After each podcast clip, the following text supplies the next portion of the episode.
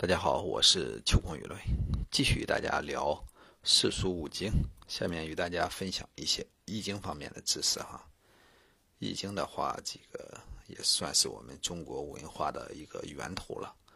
呃，我尽量分享的快一些，不能像前面似的扯得太长，不喜欢听的小伙伴很多。最终呢，呃，也也也要忍着听下去，这样太没意思了。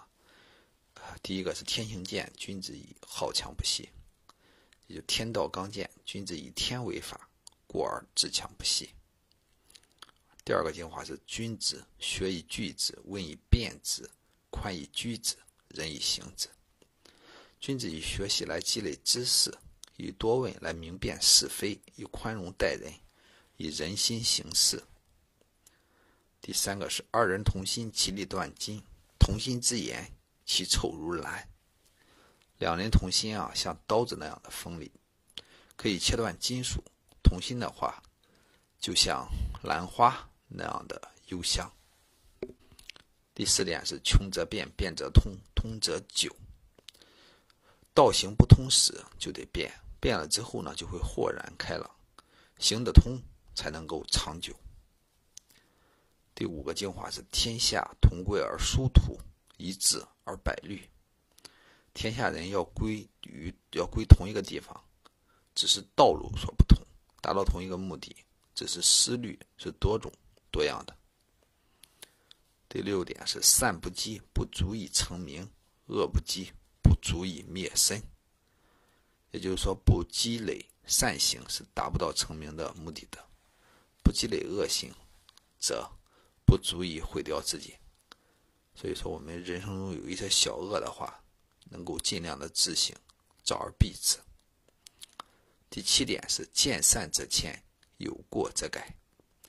见到比较牛逼的东西就学习啊，如果说有过错的话，就要改掉。好了，我们再看看《左传》。这个《左传》呢，跟《春秋》也叫《春秋左传》啊，什么东西，反正也不知道是怎么定义的啊，这个。呃，因为因为我现在与大家分享的哈，都是别人做好的东西，所以说我觉得这里边应该就是春秋了哈。左传秋空还是读过一些的，像战国策一些东西也读过一些，但是像春秋啊，实际上里面就是简单看过一些，因为写的太过简单，就是某某某年什么什么干了个什么事儿，什么什么跟谁打了一架，什么什么撕了谁，就那个事儿哈。觉得这个看了书真是就好像只讲事实，好像没讲什么道理。我们知道哈，《左传》的话也是左丘明搞的哈，这个，和秋空，说不定还是老本家的呢哈。左的话，在那个时候可能只是一个，呃，这种有点左将军啊或什么一个职务的感觉哈。好，第一个是多行不义必自毙，就多做不义的事情，必然会自取灭亡。啊，这个。很多很多人哈，现在应该多思量一下，你是否有多行不义之处？如果说有不义而能够放下屠刀立地成佛，这也说明成佛的难度有点太窄了，不有点太宽了哈。但是这句话本身哈，我觉得还是很有道理的，可以让很多这种人幡然悔悟，然后呢，能够达到这个，呃。能够达到破碎虚空，想想看看当初这个呃黄奕写那个呃《覆雨翻云》的时候，就这种感觉哈，像庞班，嗯，本身就是魔教里边的老大，竟然能够以魔入道，最终也能达到破碎，呃，第一一步踏为虚空的感觉哈，就是任何人理论上，这个在一条路上走到头的话，都有机会幡然悔悟。但是悔悟的境地，我想肯定是不同的哈。但是，呃，我们这里面都所谓的这个放下屠刀立地成佛，就是你能够忽然间不杀生行善的感觉哈。佛本身来讲哈，就是在那个在在西方世界里面，这个佛哈，并不是指的我们现在所谓的这个法力多强啊什么东西，而是得道者，也就是说在某些方面能够。忽然间能够解释得通，能够让自己达到一种幸福的境地的感觉。第二呢是度德而处之，量力而行之。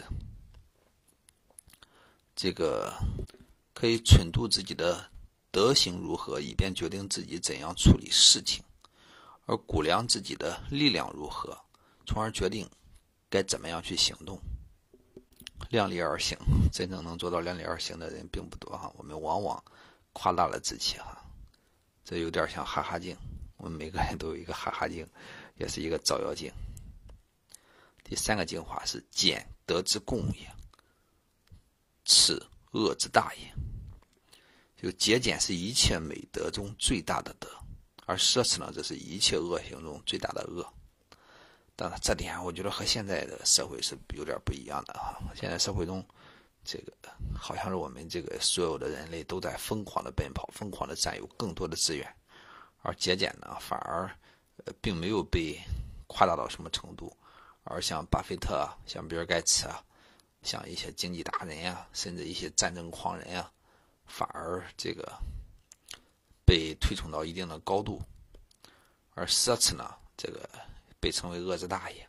我们现在还谈什么万恶淫为首，这个发现奢侈，呃，也并没有如此。但是真的来讲的话，奢侈由俭入奢易，由奢入俭难嘛。人奢侈之后呢，才会贪欲增加，因为你的生活中所要用的东西增加，于是你有可能恶向胆边生，最终成为一个恶人，也有一定道理哈。但是称之为恶之大也有点过了哈。第四点是辅车相依，唇亡齿寒，就是我们的面颊和牙床骨之间是相互依存的，失去了嘴唇，牙齿就会露出来受寒。现在形容很多的国际关系可以用这个方式，但是现在国际关系太复杂了。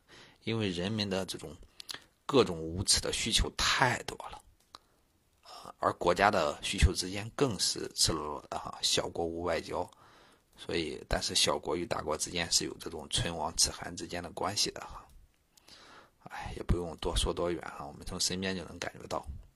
好了，不说了，我们再继续看第五点啊，人虽无过，过而过而能改，善莫大焉。这个善莫大焉很有意思哈，秋空之前。这个首先看这个《天龙八部》的时候，我是先看到这个呃电视版的《天龙八部》，后来又看到这个呃文字版的《天龙八部》哈，里面经常听那个呃什么呃这人就说什么知错能改，善莫大焉，善莫大焉的。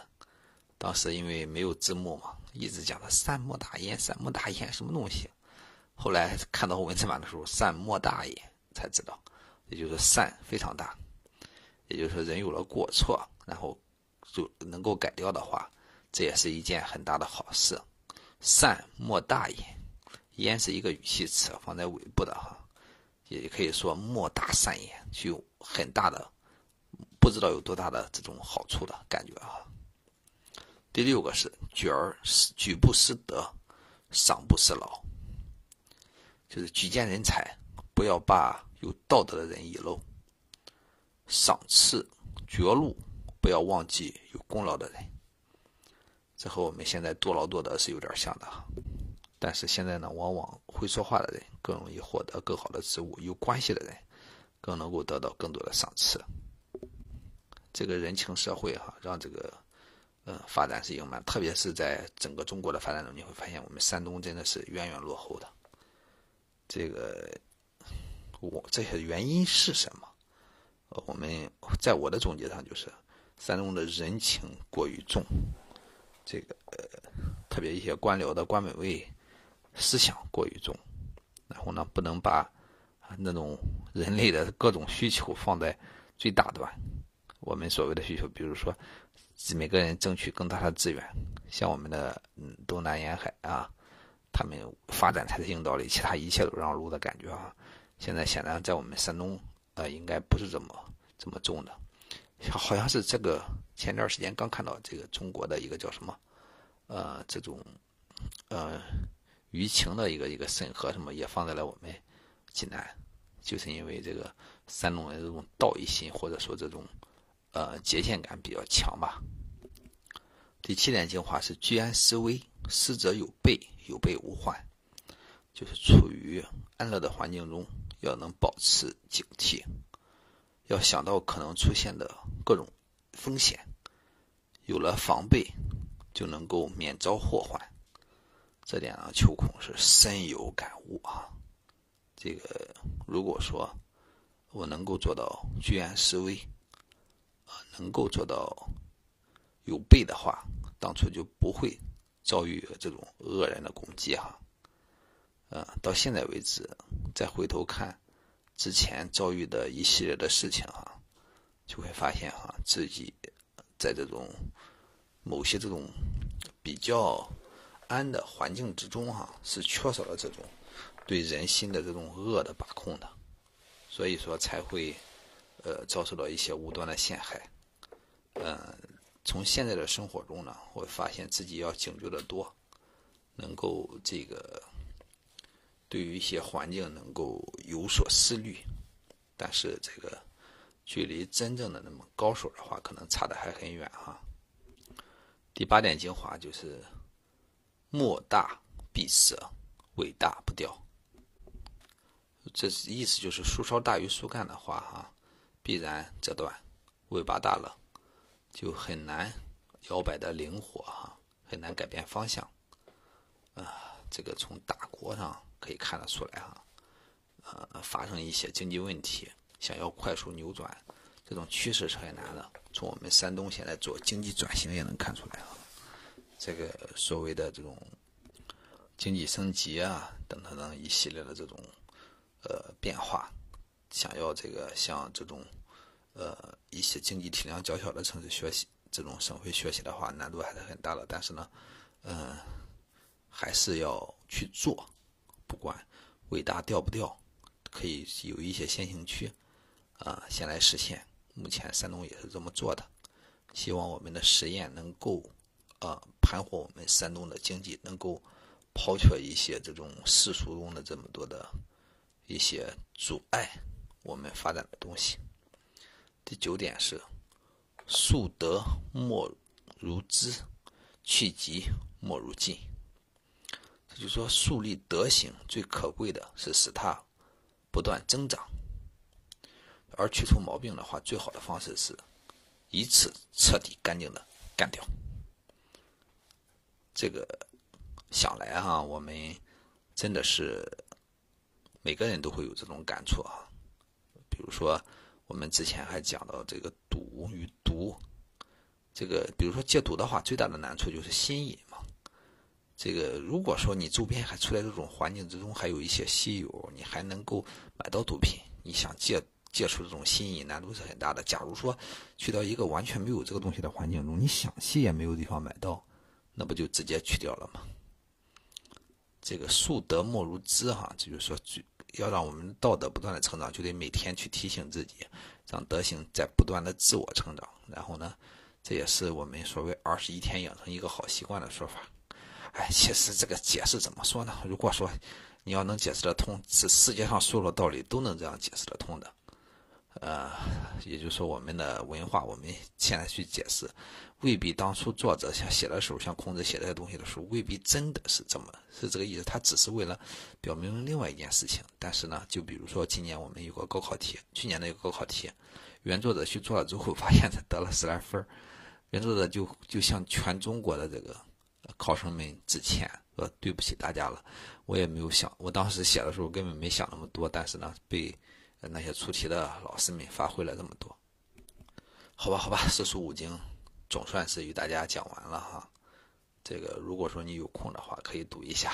就在秋空的背后有一个很大的书，这本书至少得有个三百页厚吧，而且是比十六开还要大的那种，比十六开大约大百分之。